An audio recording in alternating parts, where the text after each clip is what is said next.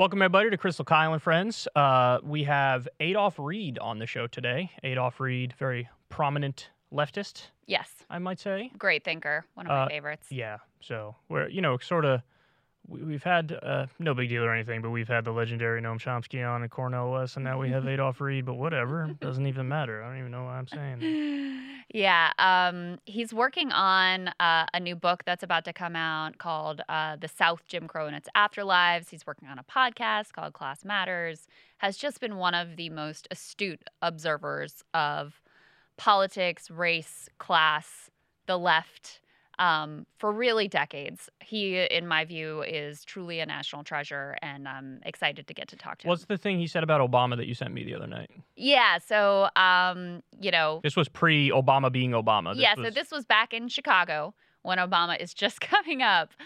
Uh, Adolph Reed pens this column for the Village Voice, in which he says In Chicago, we've gotten a foretaste of the new breed of foundation hatched black communitarian voices. One of them, a smooth Harvard lawyer with impeccable do good credentials and vacuous to repressive neoliberal politics, has won a state Senate seat on a base mainly in the liberal foundation and development worlds. His fundamentally bootstrap line was softened by a patina of the rhetoric of authentic community talk about meeting in kitchen, small scale solutions to social problems, and the predictable elevation of process over program. The point where identity politics converges with old fashioned middle class reform in favoring form over substance. And he goes on to predict that he thinks this model will be the new one of for politics. So. Talk about a prediction. Yeah. Good googly moogly. That was crazy. He yeah. totally nailed it, and and that's the way his observations are very, you know, tend to be very uh, prescient and on point. So, Well, that certainly is prescient and on point. hmm Um, so before we get to that, let's talk a little bit about this. Uh, so this is something. Chris Cuomo has probably the most unlikely defender you could ever imagine. One Tucker Carlson on Fox News. Um, so why don't we go ahead and run that first video? But Andrew Cuomo was Chris Cuomo's brother. And that's what you do with brothers, even the loathsome ones. You help them when they need it. Period. It's called loyalty. At CNN, as at the rest of the media, this is an alien concept. Is there a single person at CNN or any other left wing network who would risk his job to help his own brother? No. Above all, these people are careerists, ruthless careerists. They would betray anyone to get ahead. If Jeff Zucker told this guy to denounce his own wife on television, do you think he'd hesitate before doing it? Well, of course he wouldn't, not for a second. So when we tell you that the media are corrupt, we don't just mean they're corrupt politically, it is much deeper than that. They don't acknowledge the most important rules in life. Your first obligation is to your family. Your first obligation is not to the state, it's not to a political party, it's not to Jeff Zucker or some creepy billionaireist at the Atlantic magazine, it's not even to your own career. Your most basic obligation is to the people you are related to. When they need your help, no matter who they are, even if they're the governor of a state, even if they're horrible people, you help them anyway, because it's your family. Chris Cuomo may be an idiot, and he is, but he understands that. What a thing to be fired for. Wow, I did not see that one coming. What a sanctimonious prick. So let me explain exactly why he's wrong here. Okay. He's not wrong about, oh, you help your family no matter what. I think like 98% of people would help their family no matter what. There are some limits, but yes.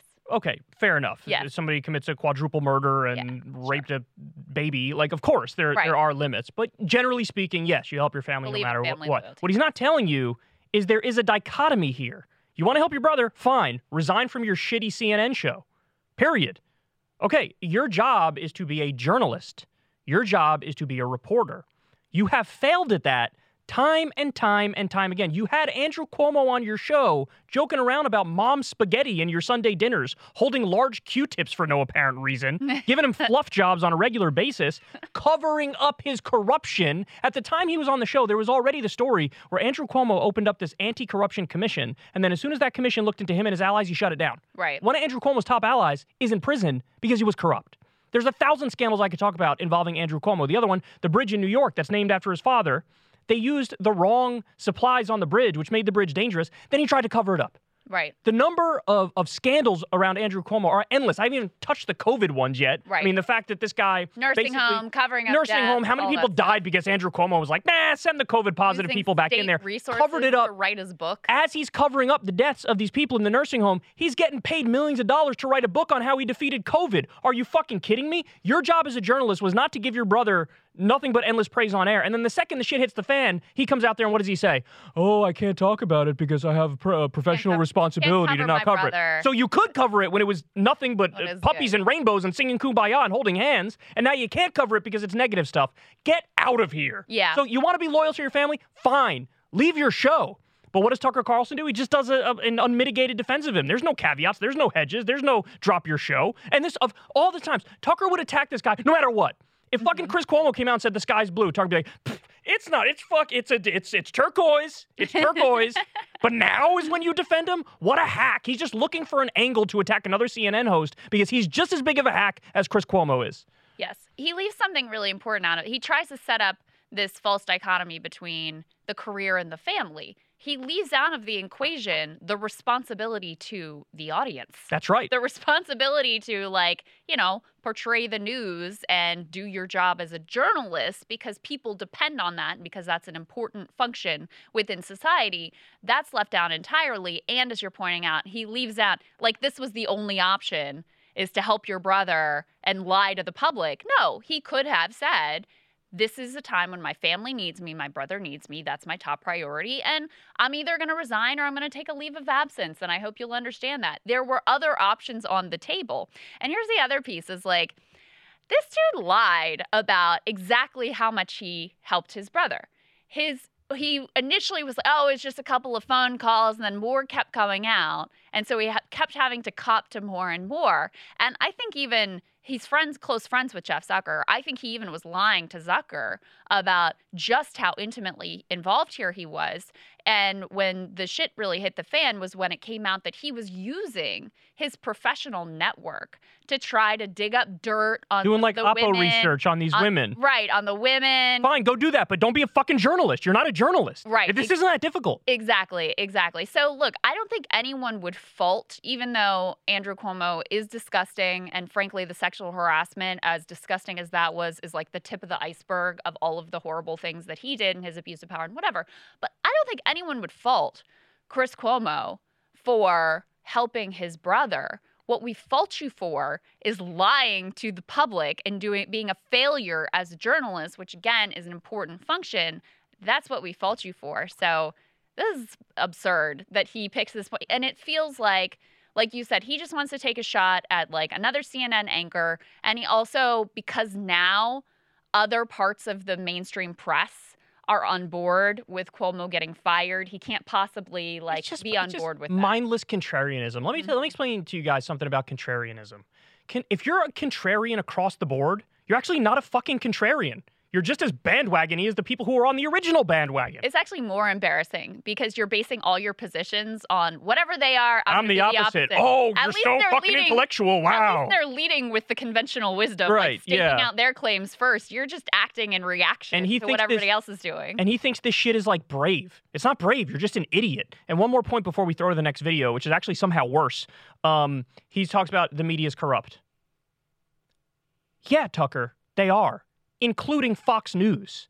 Are you kidding me? Fox News is the Republican Party propaganda network, and you know it. Trump was a fake populist, and then when Trump got through his biggest legislative accomplishment, a tax cut for the top 1%, where 83% of the benefits went to the top 1%, Tucker and all of his allies on Fox News said Dickie McGeezax as they posture like, I'm for the working man or whatever. right. And then they pass this legislation, which is terrible for working people. He's got nothing to say about it. So, yes, the media is corrupt.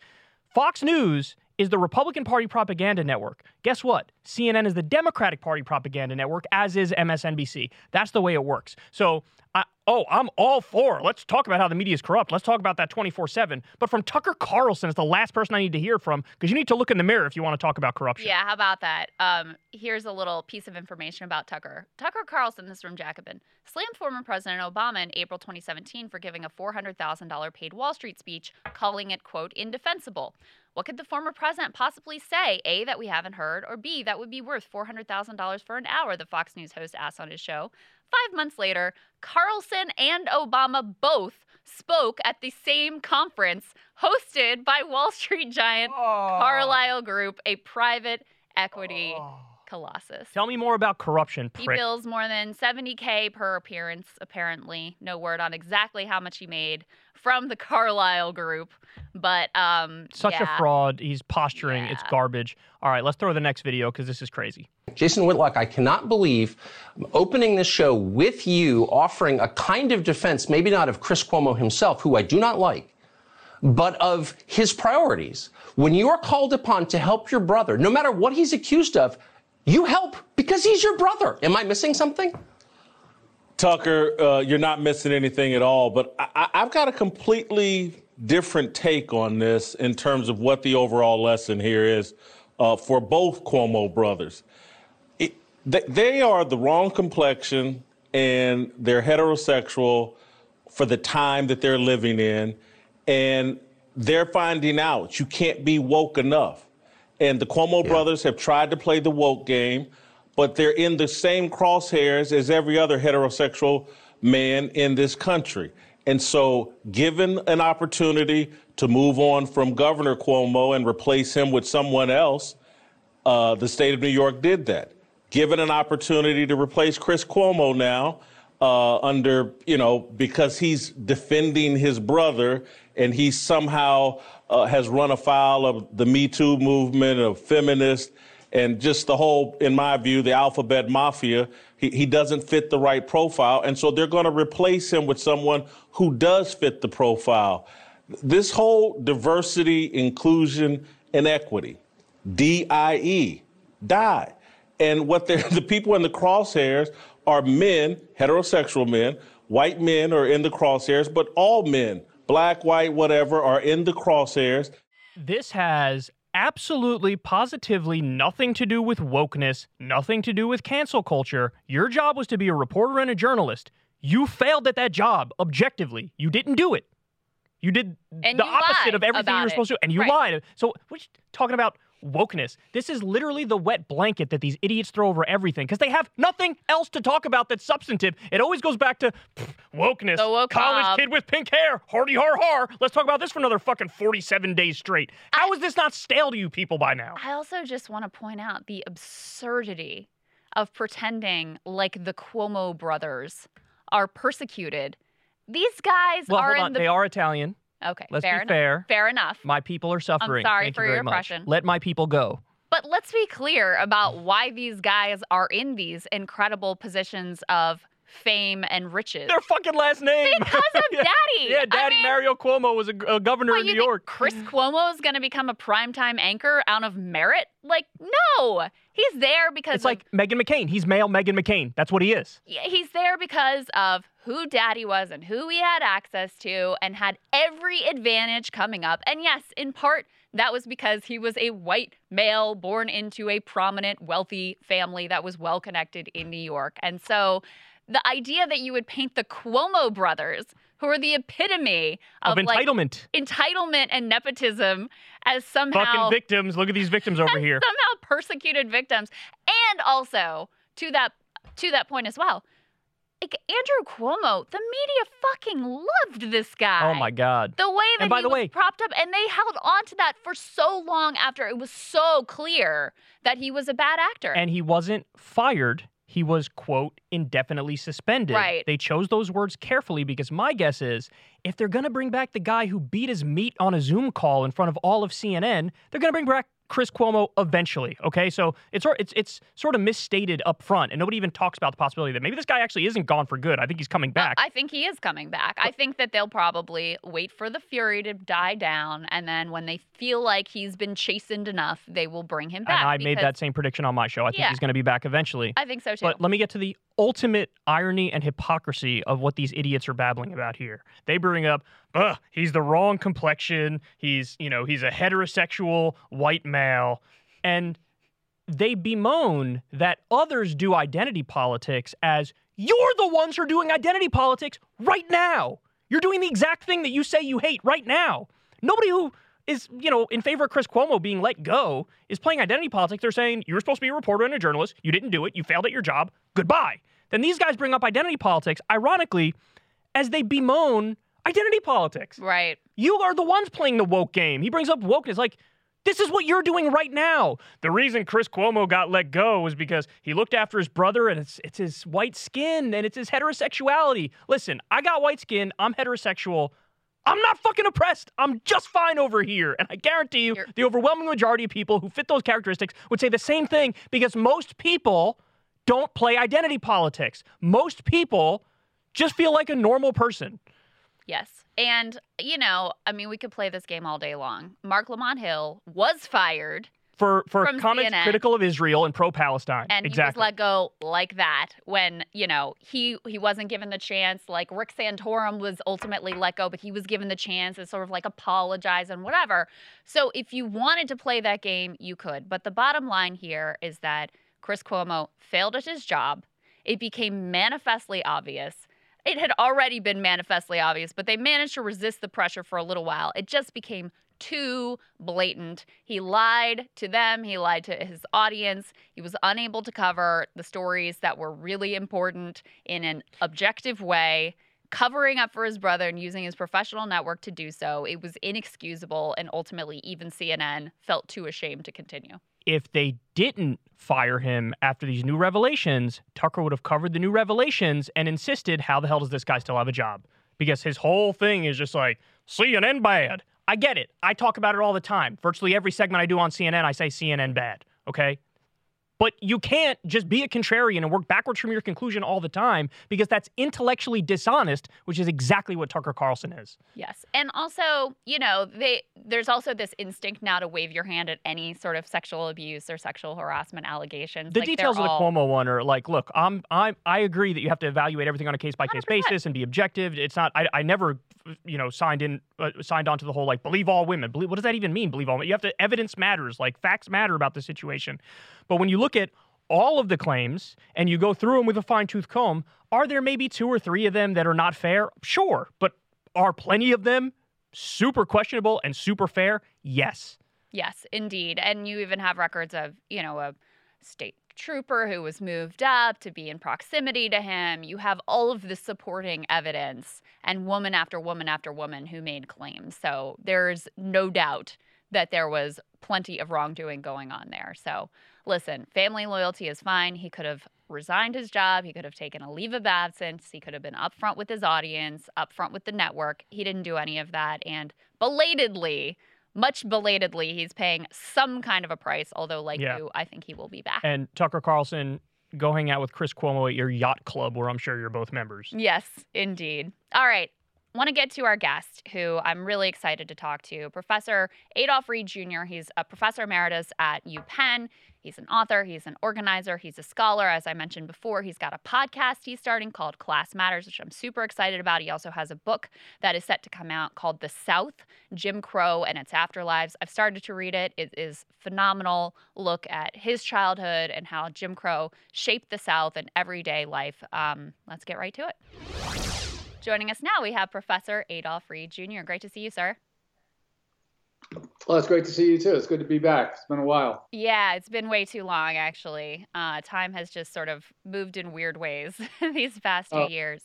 Oh, I it's pandemic time. Yeah, exactly. I actually wanted to start with you were telling me what your background is there behind you. Just tell tell the Oh, audience what that is and what the significance is. Yeah, it, uh, this is what's called. Uh, I'll kind of duck out of the way if I can. Uh, but I mean, this is what's called the drawback, right? Which is the sort of unnaturally, uh, or rather, when the uh, um, tide line uh, on, on the shoreline is unnaturally pulled away from the shore uh, as uh, as um, a preliminary to the crashing of a tsunami wave, right? Um, and I and I mentioned like I've been for a couple of months now, just kind of haunted almost daily by the image of of standing on the shore, watching the tide drawn unnaturally far out to sea, and sensing like a mounting um, wave like on the horizon, right? Uh, as a you know with a sense of foreboding, and that is just what strikes me as being a, um, a metaphor for what the current political situation is like in the Mm. U.S. And do you mean that in terms of the economic situation, the political situation, the pandemic situation? Draw the Uh, I analogy a little bit more. frankly, more uh, the political situation than anything else, right? Uh, because that's where I think the greatest danger is. I think we're like, what I've sometimes said, we're like uh, uh, a cold cup of coffee in the morning away from a, a right wing coup. So, Yeah, I think um, I've said this before. As far as I know, I'm one of few people. Krystal's, uh, you know, alluded to this as well. But I think Trump's the favorite for 2024 right now.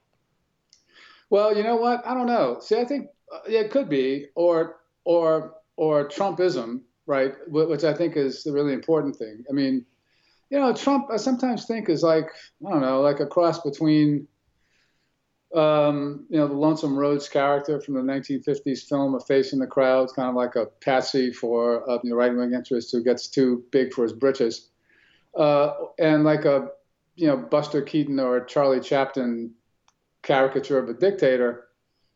Uh, Trump isn't so much the problem t- for me as the forces that have condensed um, around Trump's image, right? And that the very, um, you know, deep and dark and dangerous and well-funded right wing have uh, helped to condense around Trump's image. I mean, for instance, just to take the, um, the vaccination stuff, uh, you know, after the fact, it looks like a natural that uh, you know the sort of superannuated um, hippie from uh, you know from elite colleges who are who you know, don't want to get their precious kids vaccinated would um, align with uh, you know with, with the anti-vax sentiment coming from the, that's being stoked from the Trumpist right. But it happened, and it happened you know, sort of fluidly and naturally in kind of the same ways that some of those hippies had been aligning with survivalists along the road anyway. But like this is the kind of thing that the right has been much better at doing than what occupies the cultural space that we would call the left uh, you know, in the U.S. has been good at doing. Right, they're better at sort of mobilizing um, alliances you know, even if they're targeting them through scapegoating and and and uh, um, and a resentment, but they've been much better about sort of um, trying to put together um, alliances that can prevail over what well you know what the Maoists used to call the objective of politics, which is to unite the many to defeat the few, and they seem much more um, um, adept at doing that than the nominal left seems to be, where the left at this, or what gets called the left in the U.S. at this point, uh, is seems you know, much more about you know performative politics and showing uh, moral rectitude or whatever. Yeah, which is the actually the opposite of coalition building. Right. Why do you think is that a new phenomenon? First of all, and where do you think it comes from? Ah, but that's well, yeah, those are two good questions. Um, it's a tendency that's been there for a while. I might even say it's a tendency that's been there for a long time. I mean, if you go back to anti-slavery politics in in antebellum era, you've got like you know two distinct tendencies. One is uh, you know Eric Foner and others have called political anti-slavery. It's people who were opposed to slavery for all kinds of reasons, but were focused on the um, concrete objective of getting rid of slavery. And and there were people who were opposed to slavery for moral reasons and on moral grounds, and were uh, to some extent more concerned with making the moral statement than than they were with uh, with being politically affected. Now that can be an exaggeration too, because obviously you know it it did take two to tango in in the event, and guess what? There's no more slavery, at least not of that sort. Um, so that tension is always there. I, I, I mean, I've sometimes uh, sort of you know referred to it dismissively as a Protestant tendency in politics, but I have some friends who who've insisted to me that I should stop stop saying that. But but but but but a uh, but a tendency to reduce um, politics to um, bearing witness in public about one's own righteousness and one's stance. Uh, I think it's gotten more um, that, that that approach to politics has become more prominent. I think over the last 30 years, as part of as part of uh, a response to um, to an ongoing condition of defeat, right? I mean, left forces have been in retreat in the U.S. since you know either the Reagan era or Carter, depending on how you want to count it, or even earlier in some um, way. Well, I mean, some ways of reckoning. Um, but especially in the last decade or so, I think um, one thing that's happened is that one expression of the victory of, of you know, neoliberalism, uh, by which I mean, I'll just say this for the record, uh, like people, I mean, there's obviously a cottage industry of academics and others trying to define what counts as neoliberalism and what doesn't. And to me, the simplest way to think about it is that uh, it's capitalism that's um, effectively um, eliminated working class opposition. Uh, and uh, as David Harvey put it once, it's like, you know, the program is two things. It's uh, on the one side, it's a free market utopian ideology. On the other side, it's a very pragmatic um, stratagem for um, um, for effecting um, um, a regressive economic transfer. Uh, and and it's both those things together. Uh, but anyway, like the the effects of the last 40 years have been, you know, um, when, you know, with respect to uh, economic inequality uh, in, in uh, particular, you know, we've been losing ground steadily. Yeah. Uh, and, and, and, and what happens is that, um, you know, to maintain a sense of being or of wholeness or whatever uh, on the left, um, ex- public expression of the rectitude of one's politics becomes increasingly important in relation to the objective of trying to put together alliances that can actually prevail uh, to win stuff.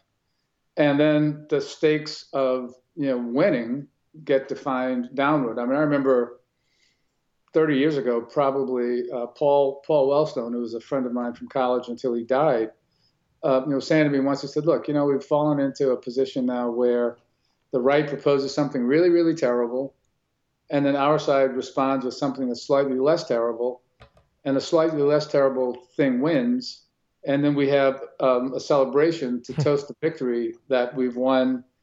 That, when all said and done, really just made things worse than they had been, um, you know, a little bit before, uh, anyway. So, so, so I think that this is partly expression of a culture of defeat, but I think there's something else going on, which is a little more insidious, and that is, you know, that there's a kind of political economy of, uh, you know, progressive activism, I guess you can call it. That's that's pretty much in, in, embedded like into neoliberal do-good, um, what, uh, uh, or or into an economy of, of you know neoliberal do-gooderness, eh, you know, too. So. Um, so it's possible to have careers um, in which you, you never really confront um, the um, the essential contradictions that reproduce inequality. So, for instance, I'll just say, well, I'll just say this in passing because I've, I've been talking too much anyway. But I'll shut up after this um, comparison. For instance, yeah, I was listening in the car, car radio a couple of weeks ago uh, to somebody who made a reference to people who are on unhoused, right? And it reminded me that the way that we are supposed to talk about homelessness, and I never liked, you know, trying to reify this population as the homeless anyway, because it's the same thing. Uh, but that you sort of treat um, treat um, a condition of you know, unjust uh, you know, denial of access to the basic um, the resources that that I'd argue everyone needs, uh, you know, to be a fully participating member in the society, as though it's part of their like ethnic groupness or essence, right? Mm. Yeah, an individual moral failing too, as well. Right. right. All right. Exactly. Yeah. So, so like then you get into the secondary debate over whether, um, you know, they're in this condition because of something that's wrong with them, or if they're in this condition because of something that's wrong with the social order uh, but you never really get you know talk about the fundamental problem, which is that well, homeless people are homeless or on un, unhoused, whichever makes you feel less um, offensive, because they don't have any place to live, and they don't have any place to live because of the way that capitalist housing markets uh, operate without restraint by uh, government and public oversight, and, and, that just never comes up. So I mean that's yeah that's kind of where we are as a left at this point, and not to mention stuff like you know the so-called uh, right every problem of apparent racial inequality seems to lead to uh, the need to um, address the so-called um, uh, racial wealth gap, for instance, which is another version of the same kind of thing. So, um, the core of the problem, let's talk a little bit about the core of the problem, because as you were talking, this sort of occurred to me that in my uh, reading of the situation, and you tell me whether or not you agree, it all looks like it stems from the fact that our, our system is so deeply corrupt that um, all these pathologies pop up on the left as a result of that.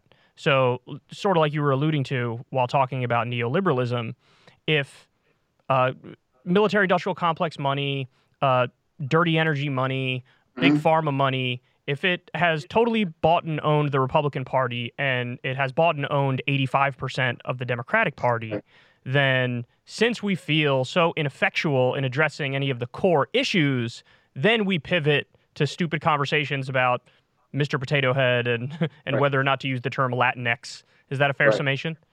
Uh, yeah, except for one one place I differ with you, uh, and it's from one perspective a big one. From one perspective, it's a tiny one. From my perspective, it's a tiny one.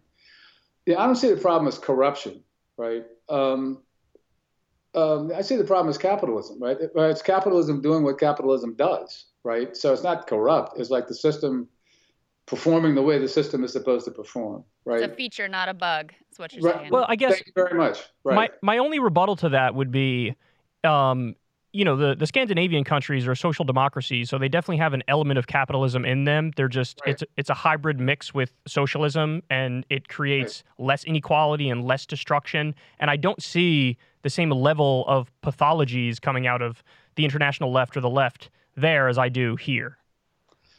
Well, maybe not in the Scandinavian countries. I don't know, but I mean, this is kind of the way that it's been here, right? Um, so I, I, mean, look, like so. This is the thing. I, uh, yeah, the reason I don't like corruption as a frame of reference, and I know my good friend Ralph Ralph Ralph Nader, uh, you know, has a view that I think is closer to yours than than than mine on this question and, and, and, it really is maybe just an academic question. I don't know, but um, but the, corruption frame seems to me to lead just as easily toward a kind of throw the rascals out politics that can give us, you know, the second version of Tom Watson as it can give us the first version of Tom Tom Watson, right? I mean, um, or can give us Trump, for instance, right? Trump Trump Trump rose on a wave of uh, of of an inchoate um, or, or, not very well articulated um, um, sense that that our politics is is corrupt, hmm. right? But but corruptness doesn't really give us much of a diagnosis. Well, it and says. I think it's all. Oh, sorry. Mm-hmm. No, I'm sorry. Go ahead. I don't want to cut you off. Oh well, hey, it's dialogue, so I mean, you know. Oh, okay. Uh, um, I was gonna say if if it's not a th- to me it's not a throw the rascals out problem. It's a throw the private financing of election money out problem. I butchered that, but I think everybody gets the point. Um, yeah. Because if you have a clean election system, um, this is what I wrote my thesis on when I was studying political science. If you have um, a clean election system where it's all publicly financed, what happens is you, they're no longer representing Raytheon, Lockheed Martin, Pfizer, whoever, then you actually have a debate about ideological differences and ideas. And when you look at the polling data, it shows that Bernie Sanders' agenda, issue for issue, whether it's minimum wage, unions, healthcare, mm-hmm. you name it, um, people support it. So uh, maybe it's naive of me to think that if you get the money out, that would lead to deep systemic change, but that's certainly my diagnosis of the problem. Not to say that you're incorrect in say, saying that capitalism is the problem as right. well. I guess I'm just saying perhaps the bar is maybe slightly lower than many would perceive it. Well, yeah, and I take that point. Uh, and, and, I mean, I've and I've had this discussion about um, um, about campaign finance reform, but, but, but for a long time too. Um, and I mean, I'd say this: like, yeah, if if we could get the money out, then that would be a big start. But it's also kind of like, well, if Queen Elizabeth had, you know, a Y chromosome, she'd have been King Elizabeth, right? I mean, because how do you get the money out? And the way that we have to get the money out at this point is to depend on those who benefit from the current system to vote to change the system, right? Yeah, I mean, the argument is, and this is not, I mean, this makes more of your case than it makes my case, but the argument is since the Supreme Court, in a number of decisions, they've effectively decided that spending private money on the election system equals free speech. So, since Right. that's the case, you would need a constitutional amendment, which goes through the states, which you need, th- I think, three fourths of the states or something like that in order to do it, which is a very high bar. It seems nearly impossible to me. So, again, more Right. making your point than making my point. The only thing I could come up with that's sort of a workaround around that would be this notion of a national direct ballot initiative where every time Americans go and vote for president, you also get to vote on like the top five political issues of the day, let's say. So if people were voting directly on whether or not to, minim- to raise the minimum wage, I think they would because, you know, Trump won Florida in 2020, but 60% Right. of the voters also said, let's raise the minimum wage. But again, that's also like a workaround. And to your point, you need the people in the system to vote for that sort of reform, which sort of seems like mission impossible, doesn't it? But it feels like it. I mean, I would say this. I mean, so, yeah. So the problem is that um,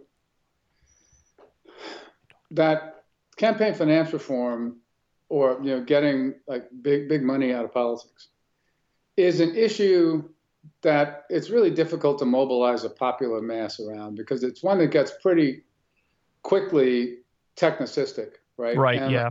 and like off into the weeds. So it's really something that you know people like us, and I'm one of them too, who like write theses in, in political science, can get really worked up about, right? I mean, this is like I've, I mean, like a number of what the young, uh, uh, and the young people associated with Jacobin, uh, I mean, tend in this direction too, and it's a kind of, you know, like we, we can work it out basically, right? People like us with the you know skill sets we operate with and the kind of stuff that we've done done for a living kind of feast on this sort of problem right but it's but to but to build a really broad popular broad and deep popular movement like you need to have issues that connect more cleanly and directly with how people understand what uh, you know the troubles and, and and the opportunities and aspirations Yeah. that that that define their own lives, right? And to that extent, I think we need to have the election reform stuff, but I think the way for us to get to it is the other way around, right? Is by getting to it through trying to mobilize, you know, the class-based or, around the working class-based based agenda that speaks to people's needs directly. And Uh, do you and think? oh, by the way, like along the way, right, then um, election reform, uh, you know, starts to make a lot more sense to people as a way of both winning and and and and holding on to what they've been able to win. What do you think are the biggest barriers to mobilizing around that obvious issue set? Um, Right. Bread and butter issues that connect to people and their lives and how their you know workplaces and their families.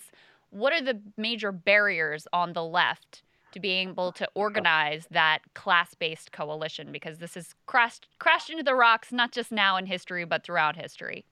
Yeah, well, that's another great, great, great question. I mean, in um, honor of my good friend Jane McAlevey, I would argue that the number one barrier at this point is that people think that we can mobilize in- instead of organize around it, right? And and by that I mean the difference is um, in her great book No Shortcuts, Jane uh, makes an important distinction between mobilizing, which is basically um, you know getting the constituency that you already have to do stuff, Mm. right?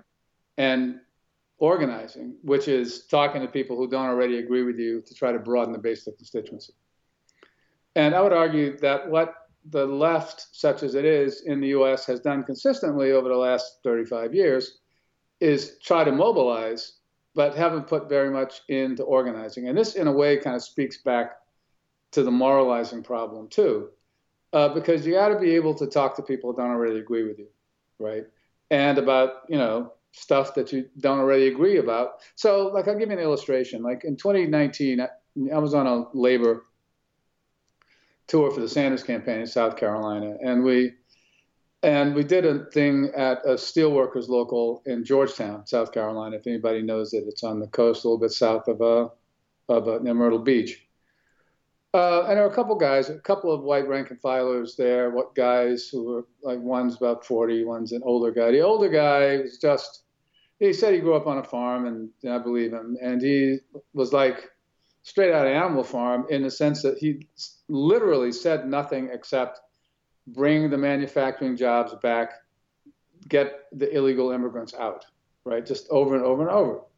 Um, and but the other guy is about 40 maybe, and he says, look, like I like a lot of what I see in the Sanders economic program.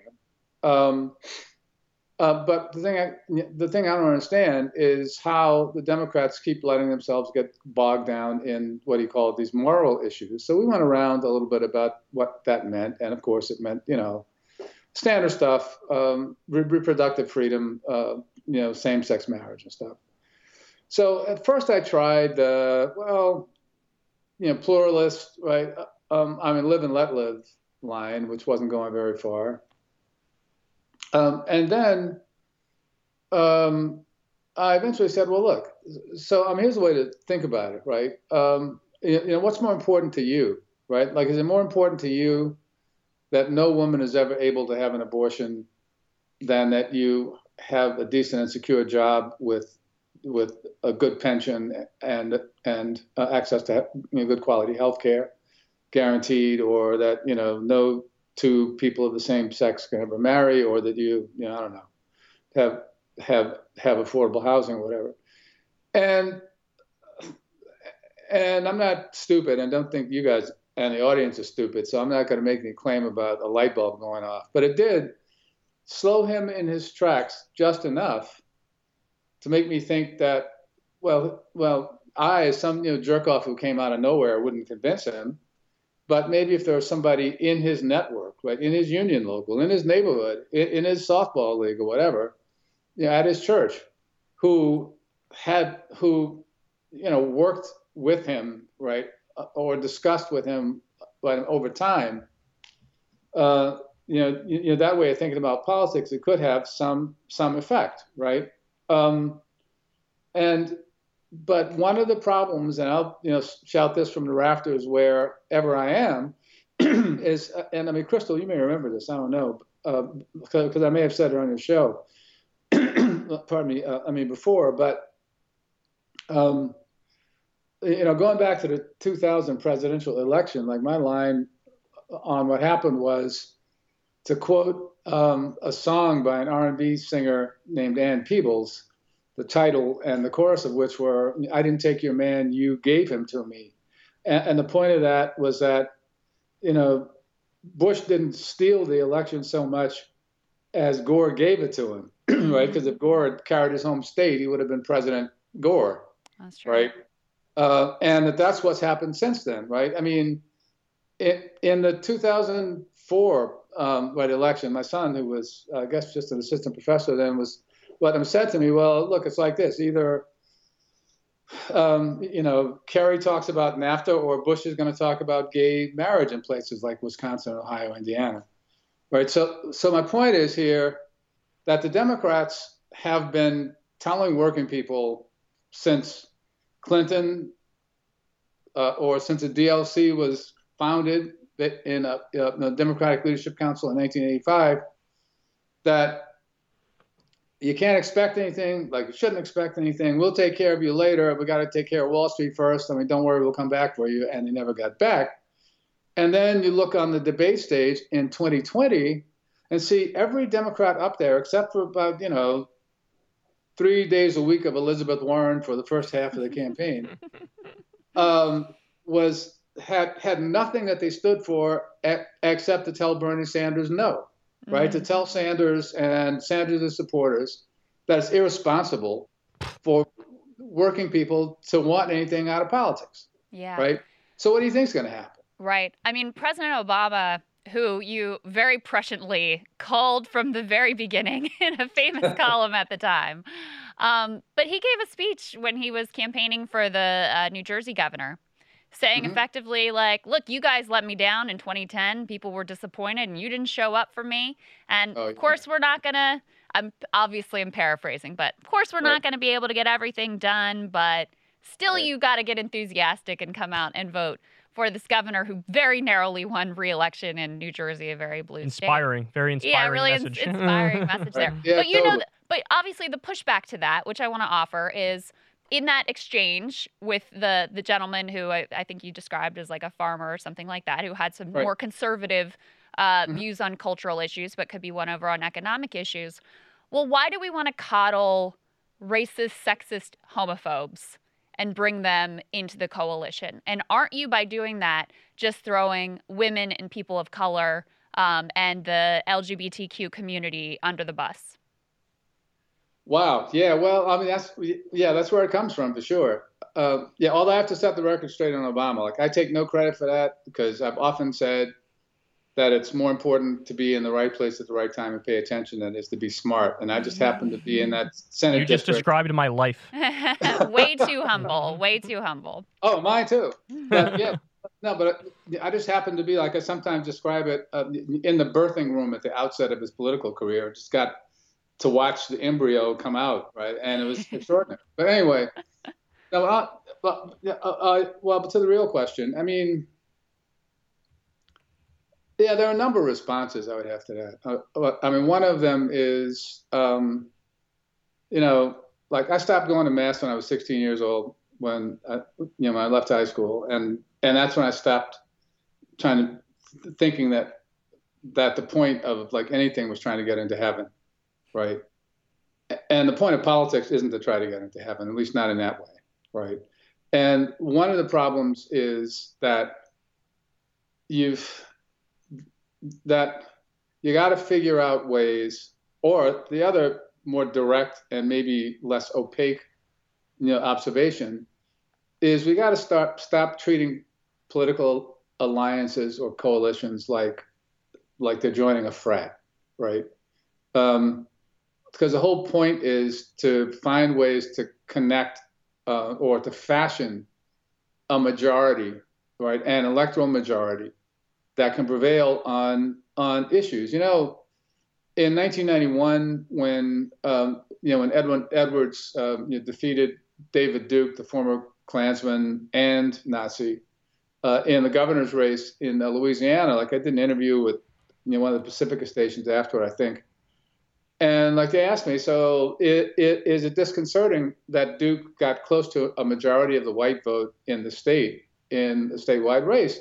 And I said, yeah, from one perspective, you could say it is. But the nice thing about the Voting Rights Act is that you're getting a majority of the white votes, know, doesn't win it anymore. So it's not. So what's important isn't that you know Duke got close to a majority of white votes in the gubernatorial race. It's that a large enough percentage of white voters um, were so un, unaffected or unperturbed about the idea of voting the same way that a lot of blacks voted that they were able to beat this guy, right? And that's kind of the point here, right? The point isn't, but the point of politics isn't who's who's going to get into heaven and who isn't, right? The point of politics, and besides, right? People grow, people change, and motivations are complex, right? I mean, just, but I mean, not everybody. Look, look. I keep going back, um, you know, to Larry Sabato's numbers after 2016, and as and as best I can tell, these are the best, right? I mean, this is the best, uh, I mean, estimate, the most uh, the reliable estimate of how people actually voted in 2016.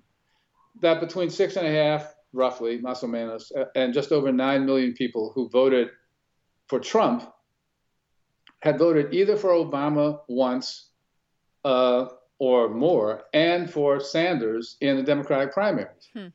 So that tells you that some- Millions of people. right? Millions. So Millions. it's not just reducible to everybody who voted for Trump as a racist, right? I mean, so there's a Some lot of them are, but that's Oh yeah, yeah, right. Uh, yeah, yeah, uh, yeah. I mean, some. I mean, absolutely are. Some of them who like voted for Biden are, right? I mean, so Biden himself is. well, well, depending on how you want to count it, yeah. Old Jim Well, Crow Joe. so, um, it- I just want to take a crack at, at the the pushback that you put out there, Krystal, because my line Yeah. on this has always been: I'm not going to give an inch on policy, but I'll give a mile on messaging. And on messaging, you put your best foot forward, and your best foot is the areas where you're 60, 70, 80 percent in the polls, and that's how you build a coalition, and that's how you win. Right. Um, but, but what I wanted to ask you is, I was talking uh, with Krystal about this last night.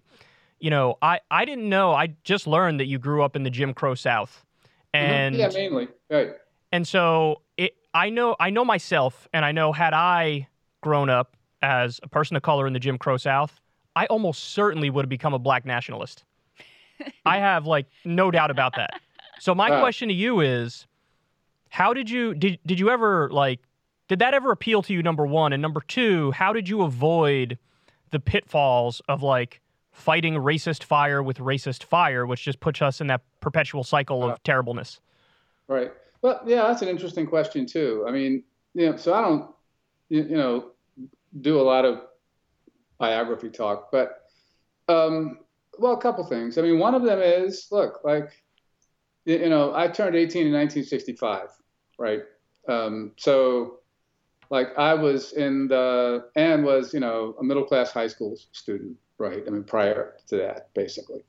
So I was in like the you know the demographic of people who were most likely to be in, in, enthralled by Malcolm X, and I was in that demographic, and I was part of it, right? Uh, and when I was in high school, for instance, I mean, we would see, um, you know, I'd see um, civil rights, um, I mean, demonstrators, uh, you know, out in front of a couple of lunch counters downtown on Canal Street, in New Orleans, you know, getting beaten and dragged, dragged into uh, paddy wagons and whatnot. And my friends and I, you know, were simultaneously im- impressed by their, you know, courage and the militants, and kind of turned off by the fact that they seemed to be taking the beatings, right? Because you know, adolescent men or what adolescent men are, and by the way, I'll just say for the record that that's why adolescent men shouldn't, or adolescent anybody, shouldn't have you know, access to military grade weapons. I think we've seen in the last uh, months uh, or, and days, for that matter, what what can happen when they have access. Mm-hmm. Um, I was in college when um, you know, Stokely Carmichael shouted Black Power on the Meredith March, and I came into the movement basically uh, through Black Power and and and anti-Vietnam War movement. It was also the case, though, that I had the leavening of a kind of le- having come up in a kind of left-inclined household too. Um, and I mean, I remember like my dad saying things like when I was a kid about how, uh, um, you know, like the Orthodox, um, I mean, liberal line was that, um, you know, the Jim Crow regime was was in, was imposed in the late 19th century as part of, um, you know, the accession to power of the white working class, right? Uh, after populism, and my dad would always say gee, it's kind of funny, isn't it? You think if they actually came to power, they might want to do something for themselves, right, and not just right, but to beat down on black people.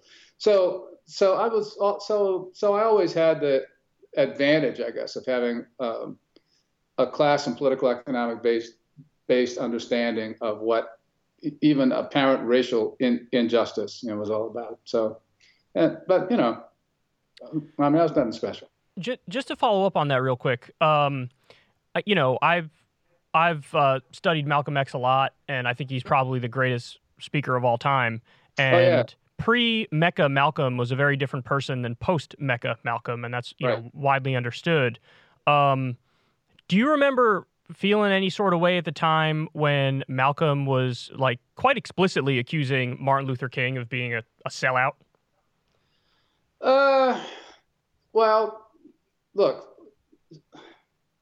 um, I have a couple of good, good friends, a little bit older than I am, who went to the March on Washington in 1963, um, who left uh, before King spoke. And they left before King spoke because, well, first of all, like you may remember, they, you had to be dressed like you're going to church to go to that march and it was at the end of August in D.C. so you know what the end of August in D.C. is like to be standing out there in that sun.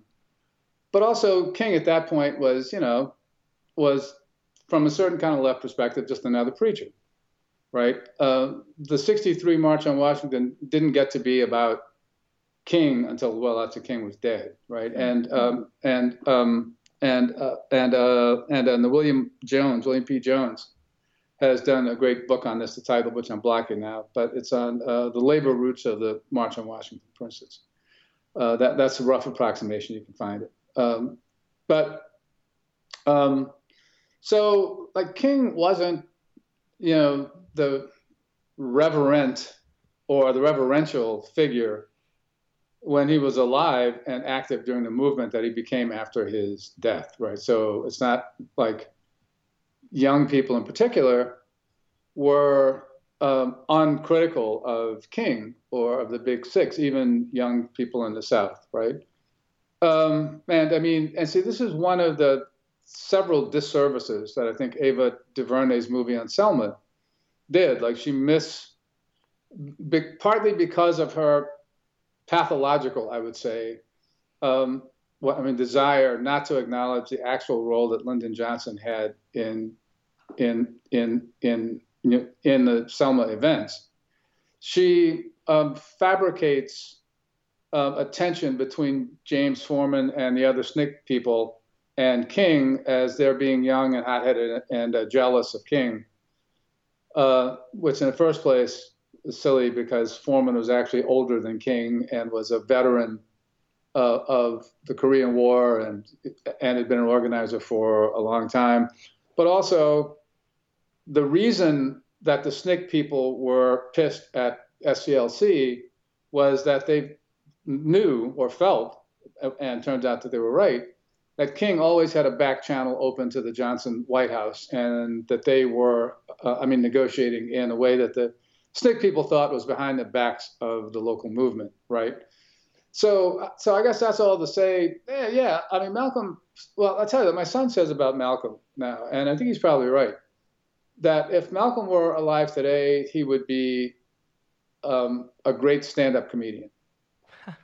and it really would. I think that's correct, right? Uh, but um, so, you know, but there's that sense, though. See, there's a broader um, story that needs to be taken into account or taken account of in some way about how um, how oratory right, came to stand in for organizing, mm.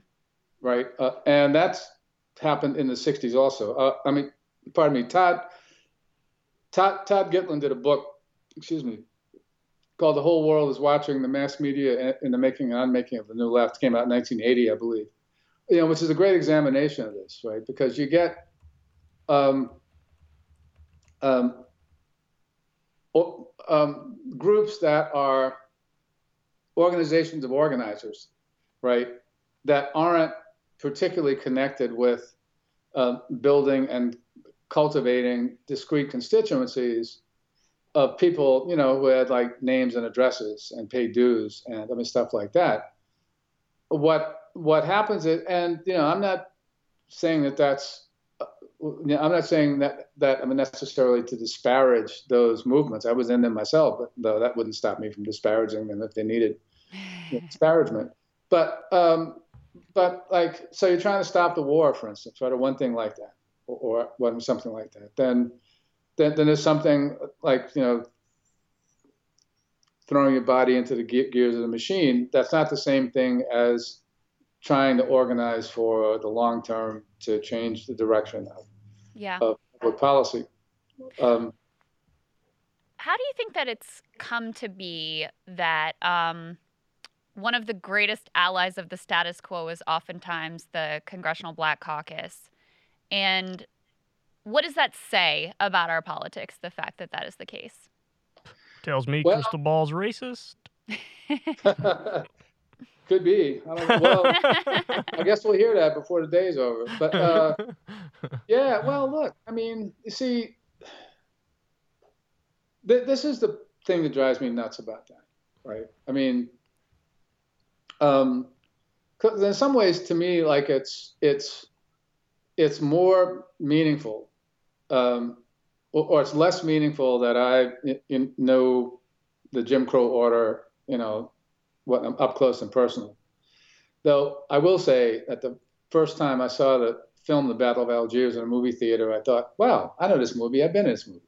But but that's less meaningful, I think, than the fact that I just happened to be, uh, again, this is the matter of being in the right place at the right time and paying attention, but just happened to be in the South living through the moment of um, racial transition in urban politics in the 1970s, right? Uh, because you get to see that in, in a way that sort of is like beneath the campaign rhetoric, right? Like beneath uh, you know, the large, large headlines and stuff, right? Um, so, so it was possible to see, right, that, uh, that, that you know, there's a class character, right, to um, ethnic pluralist politics in the U.S. or like any kind of pluralist politics, like in the U.S. I mean, interest group politics in the U.S. Um, and and you would ex- so what political incorporation means concretely is bringing groups who who had theretofore been left outside of governing coalitions into them as fully participant groups, right? But everything comes down to what the terms are on which the groups are, or the group representatives, which is the first issue, are in, incorporated, right? So if, for instance, you're part of a political alliance at the local level, and you can say the same thing about um, uh, um, about national democratic po- uh, politics with the CBC, too. Like your what you're doing is finding ways to define and articulate the interests and concerns of the constituency that you purport to represent that fit within the larger steering imperatives of this governing coalition you're part of. Right? Does that make sense, or does that sound too much like a political science lecture? I think it makes sense. I mean, you're saying effectively the way that these coalitions that were outside of the political process is brought through was through these representatives who had their own sort of interests involved, right? Right, right. And, and I mean, if and, and like if the axis if if the axis on which you understand in insurgent politics to, to operate is inclusion exclusion.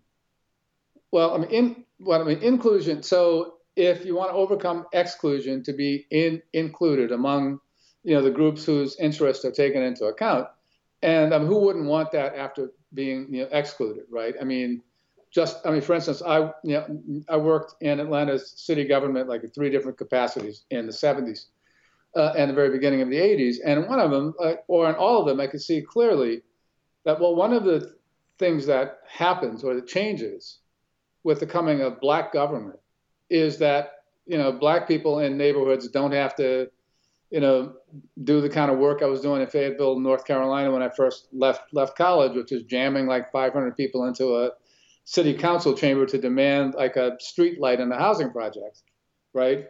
Well, one of the things that racial transition means is that you can go down to the zoning board and get a variance, right? Or just or to highways and streets and like sign up for for a traffic light if you fill out the proper forms. And you're also more likely to know somebody who works in the agency, and you're more likely, you know, to be able to get your kid like a summer internship or whatever, whatever. So these things matter, and that's how political loyalties are formed, but they're not formed over big issues like ending dispossession, right? Or like changing, um, you know, the the thrust of of of the local economic development agenda, right? Because those are are the big ticket items that that um, one aspires to be included into, not what I mean, not to overcome, right? And you can extrapolate that up, I mean, like I said, to the national level um, and see, like, why would you expect that the Congressional Black Caucus would be any more left inclined than any other mainstream Democrats, right? Because they're black. Uh, and isn't that a kind of racism too, by the way? I mean, just if you Told you. toss the racism around, right?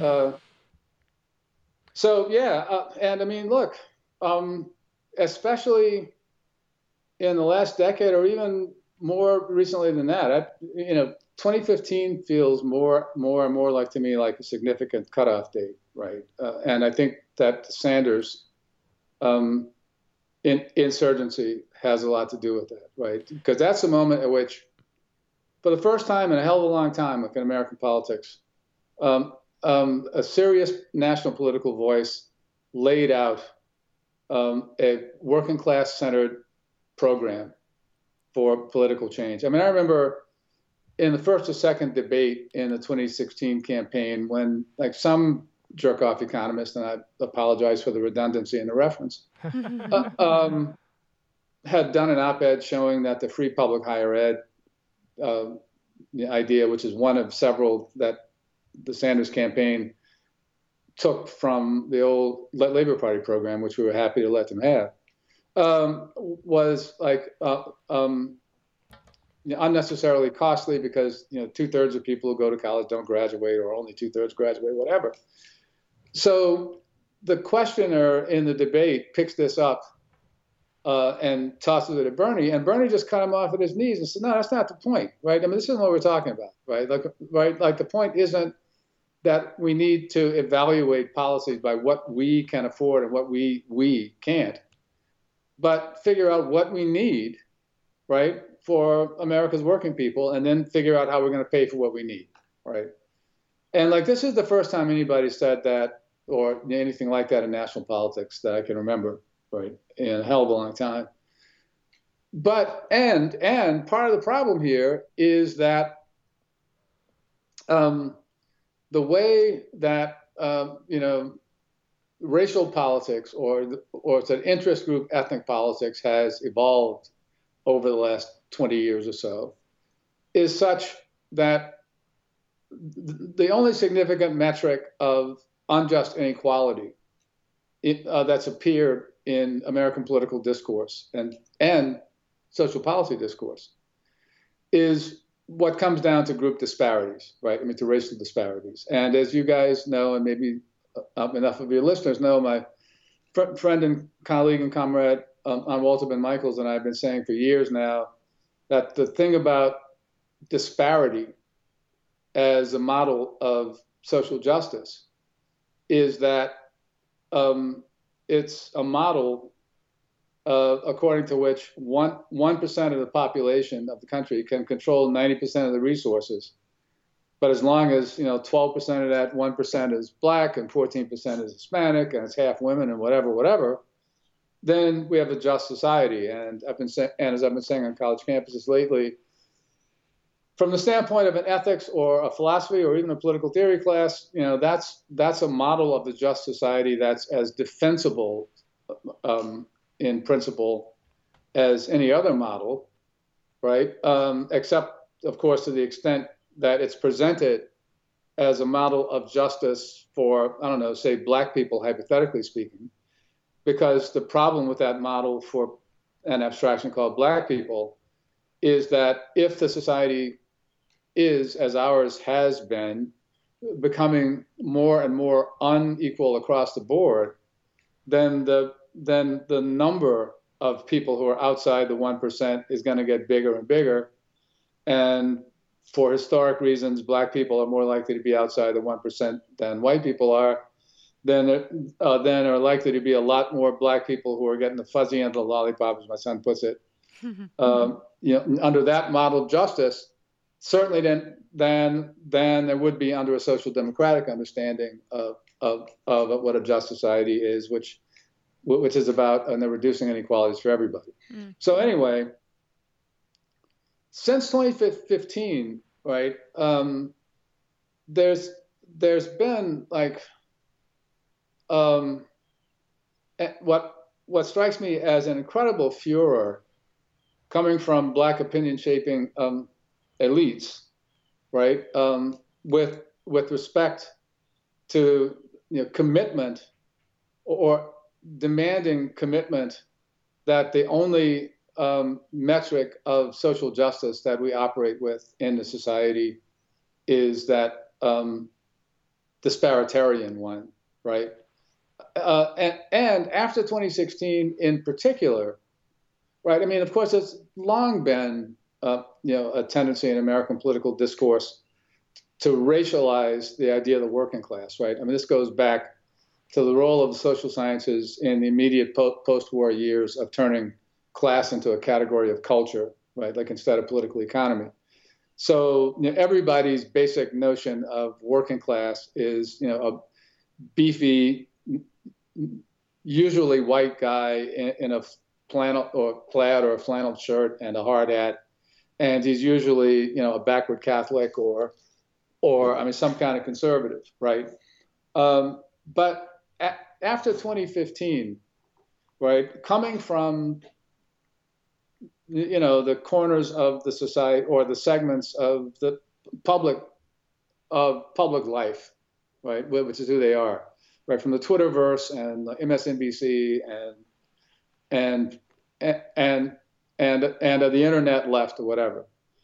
But then, you know, all of a sudden, um, working class becomes um, e- equivalent to white racist and any effort to appeal to um, a working class program or concerns of, of the working class becomes automatically um, vulnerable to a charge of surreptitiously, at, at best, trying to appease um, white white racists.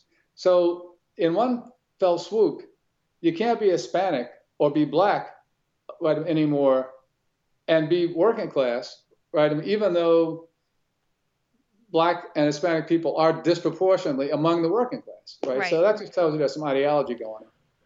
Yeah, it it reminds me of all those articles that would equate like Bernie's populism with Trump's fake populism, or they, they, I mean, right. they did it Bernie with Bolsonaro. Like they, however, they could sort oh, yeah. of blur the lines between a real left politics and a right wing fake populism. They would do it. What I wanted to ask you is, where does the energy from the Bernie movement go? Because uh, there's this little contradiction that I can't wrap my mind around on the left, where uh, on the one hand, I feel like movements need strong leaders to give people a spark and give people that interest and get the ball rolling. But at the same right. time, whenever there is a strong leader on the left, over time, that egalitarian sentiment on the left comes out and the bottom up wants more control. So, do these movements have to be bottom up? Can, can they be top down? And where does that Bernie energy go? Right.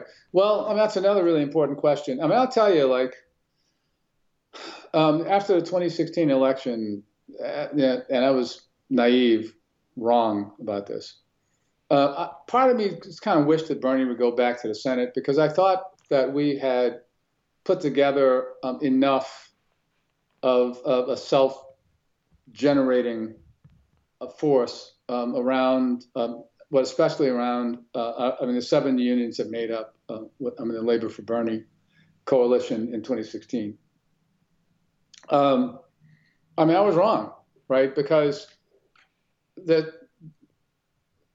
the history of um, progressive politics in the U.S. has been so uh, had had had by that point like been so kind of um, I'm trying to well, I'm trying to find a non-pejorative way of describing, uh, but had become so accustomed to doing the same kind of thing over and over again, right? To mobilizing like instead of organizing, really is what it comes down to.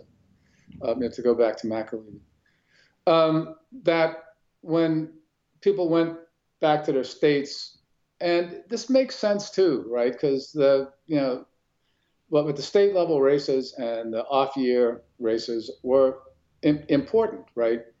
But the impulse was always like to double down on deepening the same coalitions around the same bases, right, on the same kind of stuff, right, the same laundry lists of issues that never, you know, that never really got to the big, big picture and never really strove to kind of broaden the base to people who didn't talk to us all already because but because everybody's always in um, election mode, and there, and there are two radically different approaches to you know, organizing, right? Um, right. I mean, during an election, you want to move as quickly as possible, define a message as diffusely as possible, you know, just at the level of of door knocking, right? You want to drop off the literature and not talk to anybody, uh, and cover as many houses as you can, whatever. In an organizing campaign, you want to do just the opposite. You want, as I often say, the old lady to invite you in and to offer you tea and cookies and talk about our grandbabies, and you find the connections that you have with her and try to build on them and broaden the base.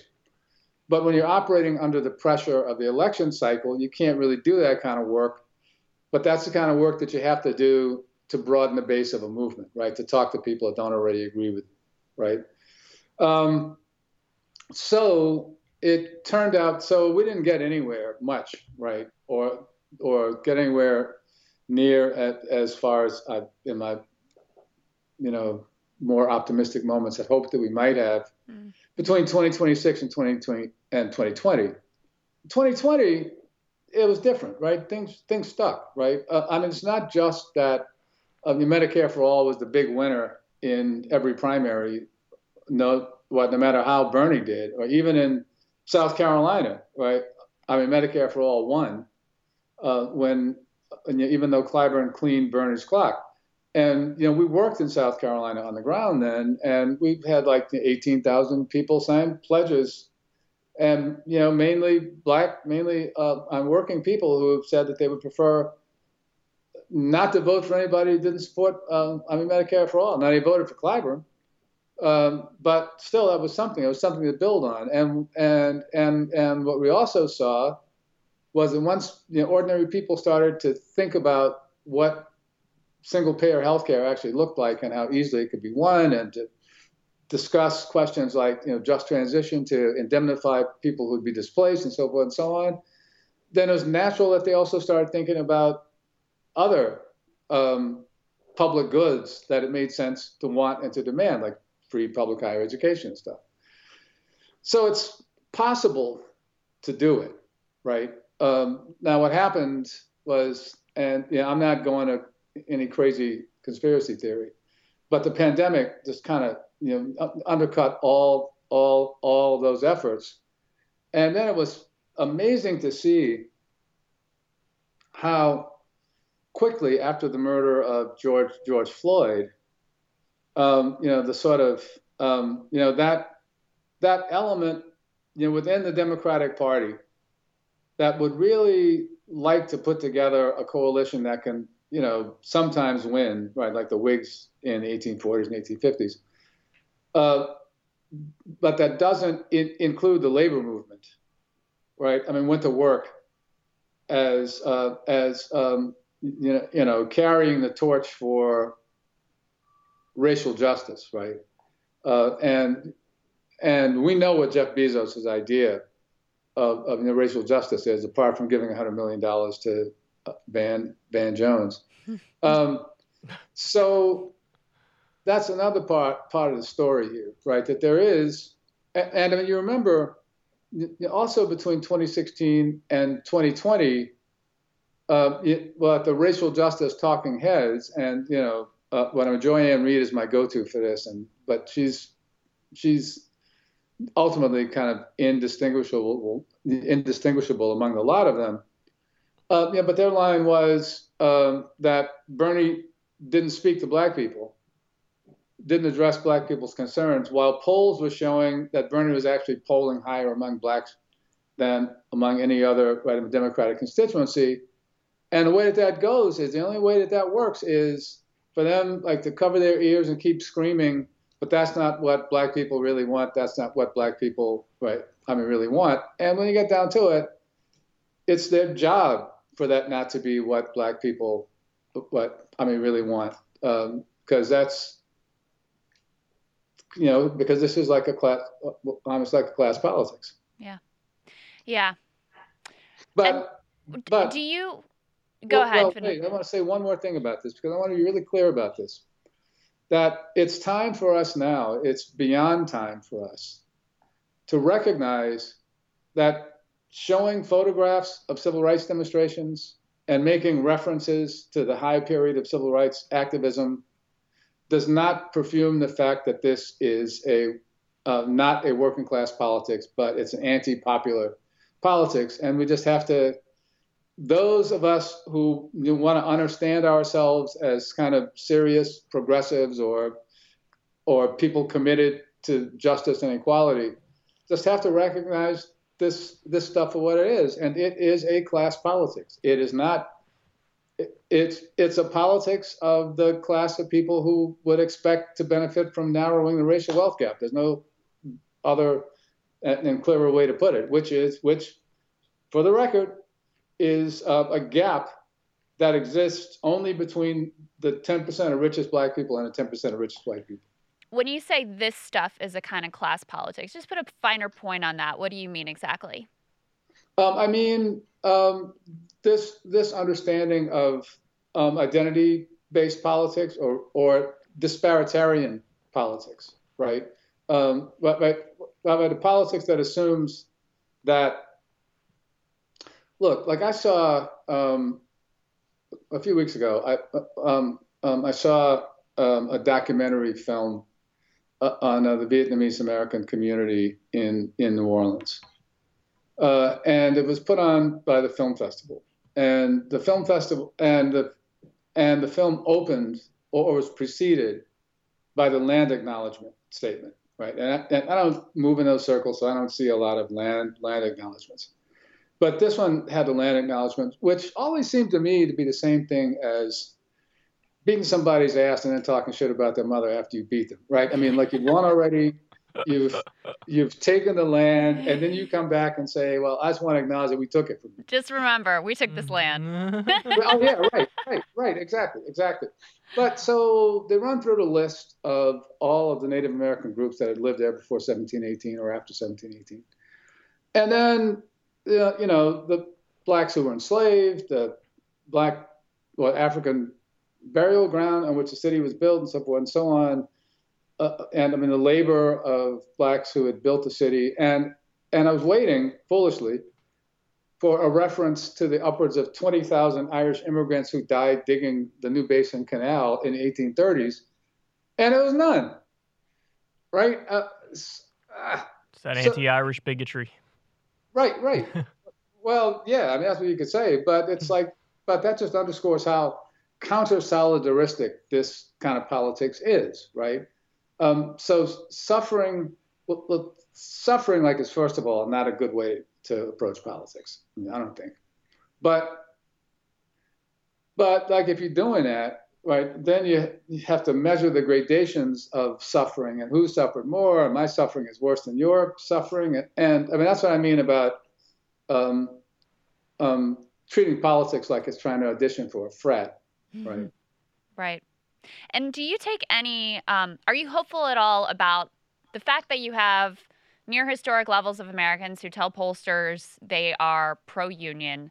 That you mm-hmm. have, um, you know, a strike wave that John has been one, going one. across the country that right. you have uh, efforts to organize Amazon, to organize Starbucks for the first time, that right. you have people even outside of the union movement who are just quitting their jobs, just resigning the mass resignations. You have fast food workers who are en masse all getting together and saying, We're out of here, we're turning the lights off, or we're leaving our note on the door.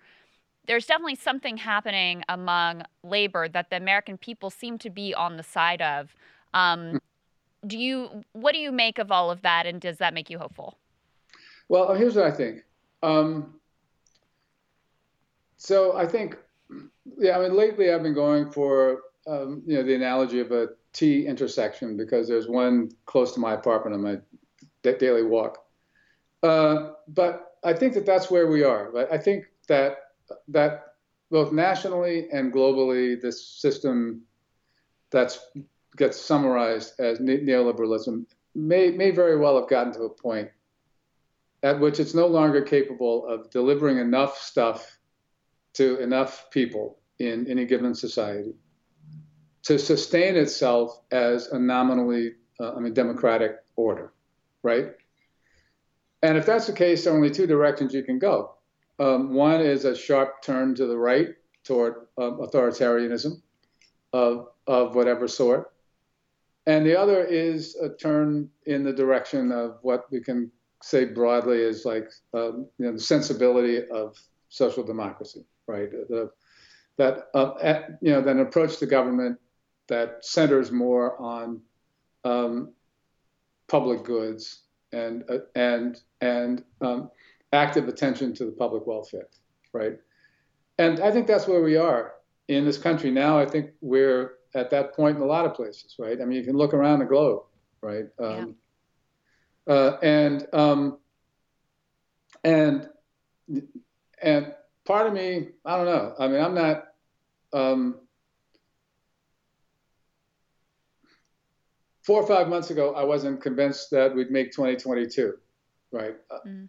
I, I, I think that there's a good chance we'll make 2022. I hope. I don't know, um, but but I'm feeling that more and more that the most likely outcome within the next couple of years is going to be, um, you know, the equivalent of um, of an authoritarian putsch, right? Either with the fig leaf of constitutionalism, which control of the federal um, bench does for you know gives the right now that fig leaf. Um, we're, with or without the fig leaf of of constitutionalism, and that and that that happens, like it's not going to. Um, uh, what the pendulum's not going to go back the other way, at least not in, in my lifetime, which admittedly isn't likely to be all that long, but you get the drift here. Uh, and I mean, I don't. Um, and in some ways, you know, the greatest frustration for me, and several of my friends have been saying this too, actually, is not just that this is happening, right? Like it's bad enough this is happening, right? I mean, that's why, you know, I did this piece in, in, uh, in nonsite back in the summer called "The Whole Country is the Reichstag," and and it opens with with uh, with um, some dialogue from the Eugene Ionesco play Rhinoceros. Um, but, but uh, to make this point that that it's not just that it's happening, but that so so few people, even among the ranks of those who can recognize that it's happening, seem capable of taking in what the implications are and are, I mean, likely to be. Um, and um, I mean, um, you know, the attack on on uh, the reproductive freedom is just like the tip of the iceberg, uh, and we know that's coming, obviously, in one way or another. It probably would be smarter for the right wing, who um, Amy Coney Barrett, who went to uh, high school, uh, I think she was a freshman when my when, you know when my little cousin was a senior at a Catholic girl girls school in New Orleans. Uh, you know, you know, she doesn't seem to be the sharpest knife knife in the drawer, but it seems to me like it would be smarter for them just to keep a shard dangling there, so that um, the um, so that the Clintonites can keep, you know, trying to hinge a politics or a fundraising effort on yeah. saving choice, right? Um, but labor also, right? I mean, right. I mean, everything that we've gotten would be turned, turned, turned, turned, turned around, and I mean everything else. And look, I mean, like the gun control stuff. I mean, what? I mean, they've, they've, they've already, right, um, opened it or, or, set the stage for um, for um, you know brown shirt killings, right, like at random all over the country, right? People wanted it. I mean, it so what I'm trying to say is that that that I think there's a very ugly, very nasty potential out there of the sort that most Americans don't want to um, imagine, right? Uh, and the fact that they don't want to imagine it or think that they can escape it or whatever they think, I don't know if that's even the right verb. Um, you know, it just makes it tougher to think about trying to you know, do anything to preempt it. And I don't know that we can do anything much to preempt it anyway. Yeah. So. It's a dire warning. Um, on a happier note, you're starting a podcast. I understand, and I want our oh, audience to, to, know about that. So there you go. That's gonna. I think that's gonna save us. That's what I'm. That's what I'm hoping for, Professor. Uh, yeah, the podcast is called Class Class Matters podcast, um, and uh, it should be available. Uh, and we should kick it off in about a week or so, so people can can look first at the Debs Jones Douglass Institute um, website, djdinstitute.org, or at the Class Matters podcast uh, on website, and we will let you guys know too as soon as we put it out. So maybe you can spread the word for us also. We would be more than happy to do that, and we are extraordinarily grateful for your time and your and in the book insights. Yes, absolutely. Thank you so much. Oh, yeah, thank you very much, and enjoy the rest of your day. You too. All right, so that was Adolph Reed, brilliant guy. Oh, Brilliant guy. Um, He's been working on a book that's set to come out about um, his childhood growing up in the Jim Crow South and on just like a day to day basis, what that was like and how it shaped every part of your life and your experience. So, something else for people to look forward to from him because he is such an incredible writer and thinker and puts things together in ways that, you know, immediately make sense, but that you may not have thought of before. um, if you were born black in the Jim Crow South, would you have been a black nationalist? I mean, it's hard to say, but I think I would profoundly hate white people forever. That's what I'm saying. Yeah. Is that I would have been like, Malcolm X is the only person telling the truth, and I'm 100% on board. I would have had the suit. I would have been Nation of Islam. I'd have been hardcore with it. It's kind of amazing to me that you can grow up in that situation. And then now he's in a place where, I mean, he's solidly left. It. Does he identify as a Marxist or no? I think so. Okay. As- And he's just focus focuses on class like a laser. You Yeah. know what I mean?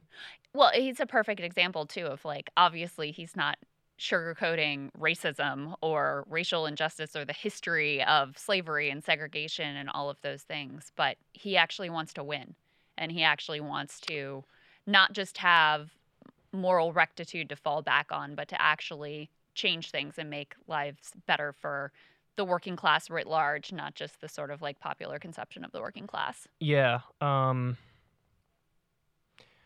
I forgot what I was gonna say. I had a good point, but it was like it just went right out of my ear. What did you think of his sort of dire predictions about the country? I mean- looming. I mean, his backdrop is the the looming tidal wave. So I don't I have no problem whatsoever with the dire prediction for the country and it's it's reasonable to say those Yeah. things. My issue is with people who are resigned to it. The Yes. doomers, the nihilists. Yes. who are like, that's going to happen. And now I'm actively going to do absolutely nothing to try to stop it and also shit on you if you do try to stop it. or the people who are like accelerationists, like I actually want that to happen, and then I I have this Yeah. sort of magical belief that something good is going to come out on the other side. Yeah, I mean, there are, um, there are somewhat coherent and logical arguments for accelerationism. I just think they happen to be wrong. You know? I just don't think. I mean, things are too chaotic to have this. Anytime you have this, okay, this is going to happen, and then that's going to happen. yeah, no, it's, it's like shut up, just You- shut up, shut up, shut up. You have no idea what you're talking there are about. no guarantees that be historically- the case. historically, the worse things get, the, The worse worse they, they get. get. Yeah, it's like this. This is what happens because if if the accelerationists were correct, well then George W. Bush would have, excuse me, ushered in a utopia.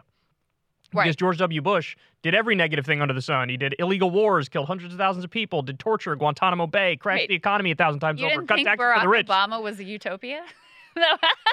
Yeah, but and that's that's the. I mean, if the accelerationists were right, and then maybe Obama would have actually been the Obama everybody wanted him to be, and he would have been the next FDR, and then he would have brought in great times, and then there would have been a grain of truth in the accelerationist argument. But that didn't happen. What happened was the further right the Republicans went, the further right the Democrats followed them, and so it was this cycle of perpetual shittiness and dragging the Overton window further and further and further and further right. Yeah, that's exactly right. Um, I mean, the way he described it is effectively like they propose something terrible. Democrats going to say we're going to do something slightly less terrible, and then we all celebrate that as a victory when that's what happens instead of the you know fully terrible thing. Yeah. Um, one of the things I wanted to ask him that I didn't get around to, and I think you actually wanted to ask him it too, and we just didn't get around to it, is his canceling of a I DSA know. speech. Yeah, I wanted to. I did kind of want to get into that, but it. But Did that, that sharpen his criticism, you think? When he got, No. uh, just so everybody understands, so he got canceled from giving a DSA speech. So uh, let me the tell, the, let me tell the the, whole story. Yeah, just go so for the full context is on the table because uh, so he- this was during the pandemic.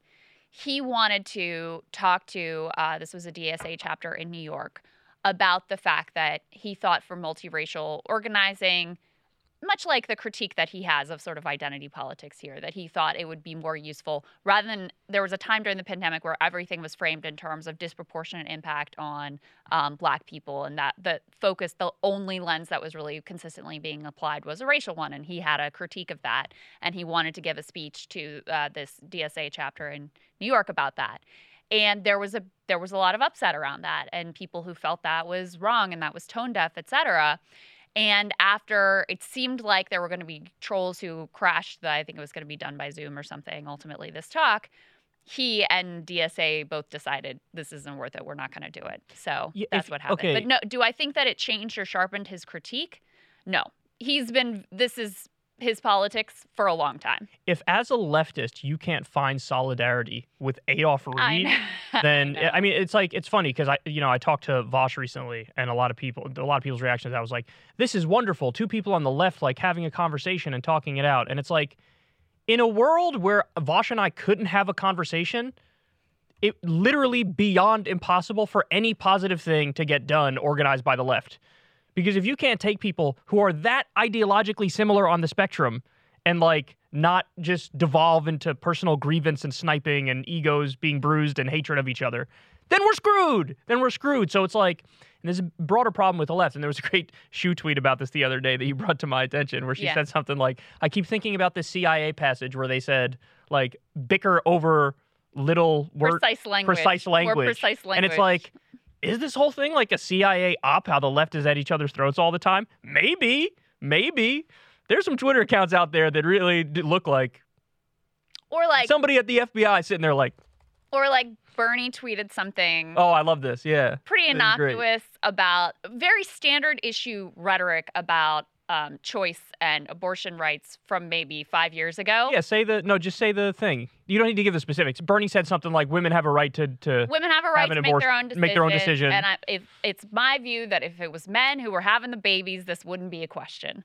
And of course, there was upset the responses were, it was, you know, you didn't say birthing people, and it's how dare you say women, Bernie? You better use the term, this is so transphobic. Right. There are right. So it's like this guy is with you. Like he's not tra- he's, he's with you on everything. And this is what you're spending your your time and emotional energy over. And I pulled up the statement of what DSA said About Adolph Reed. Adolph when Reed. they canceled him, literally canceled him from giving a speech. So, according to the New York Times, Reed's chosen topic was unsparing. He planned to argue the left's intense focus on the disproportionate impact of the coronavirus on black people undermined multiracial organizing, which he sees as key to health and economic justice. Notices went up, anger built.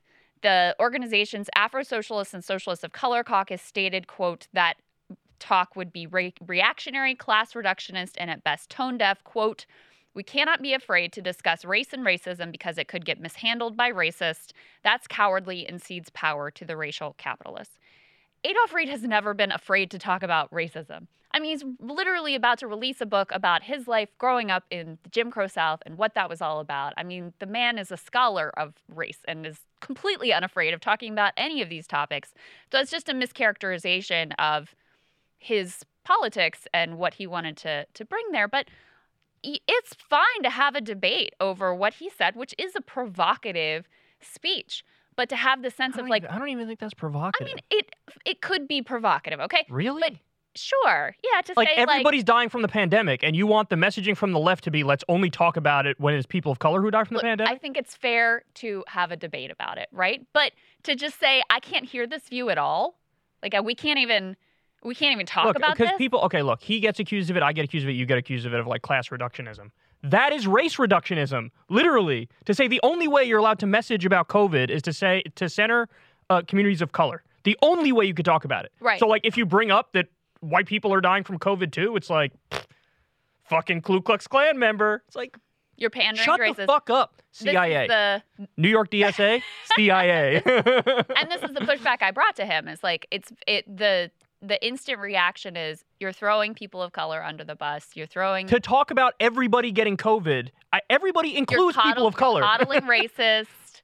you're coddling. I mean, but that's the idea, and I think he said it very, he said it very well. Basically like the working class got defined down to just white racists, and then even talk about working class means that you you're really secretly But like see, you that- may say you're not, but we know secretly what you're really after here is racism. I remember being so confused the first time I got hit with that criticism because I, I tweeted something about the working class and some other lefty interpreted me saying the working class like I was only talking about white people. And I was like, who said white people? I said the working class. When I talk about the working class, in my mind, I have literally the rainbow coalition. I have every, you know, color, creed, background, ethnicity in my mind when I talk about it. yes. So when they read into it that it's like, who's really being racist here?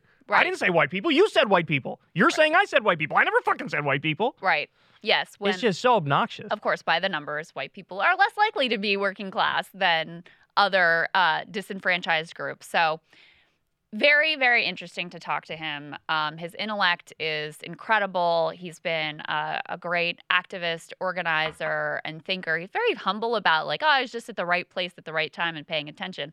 But that paying attention part is actually really uh, key and also that's a skill in the book about growing up in the Jim Crow South, he said part of why he felt like he was able to kind of have an outsider's lens to it is because he was back and forth between New Orleans and New York enough so that he was constantly having to relearn what the codes were and what you could say and to whom and how to be in this store or in that neighborhood or whatever.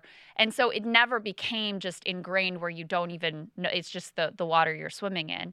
And so that's part of how he was able to to really have a full picture of what was going on, but it takes a very astute person to be able to pay attention and observe what's going on when it's just the way that things are and that's th- something that i think he is absolutely incredible at You're right. Uh, and but it's also true that anybody worth a shit is going to react like he reacted, where he's like downplaying it and he's like, "Look, right place, right time," type stuff. There's nobody who's worth a shit who's like, he's a humble "I'm the shit, bro." I figured Wow. it's like, he's earned it at this point in my view at this stage in his life if he was like yeah i'm all that i would definitely agree it's a good fit for some folks, I guess, but very small percentage can get away with the, you know, the chest beating and macho macho approach to talking about your own legacy or life, you know. Anyway, all right, crash landing to the podcast.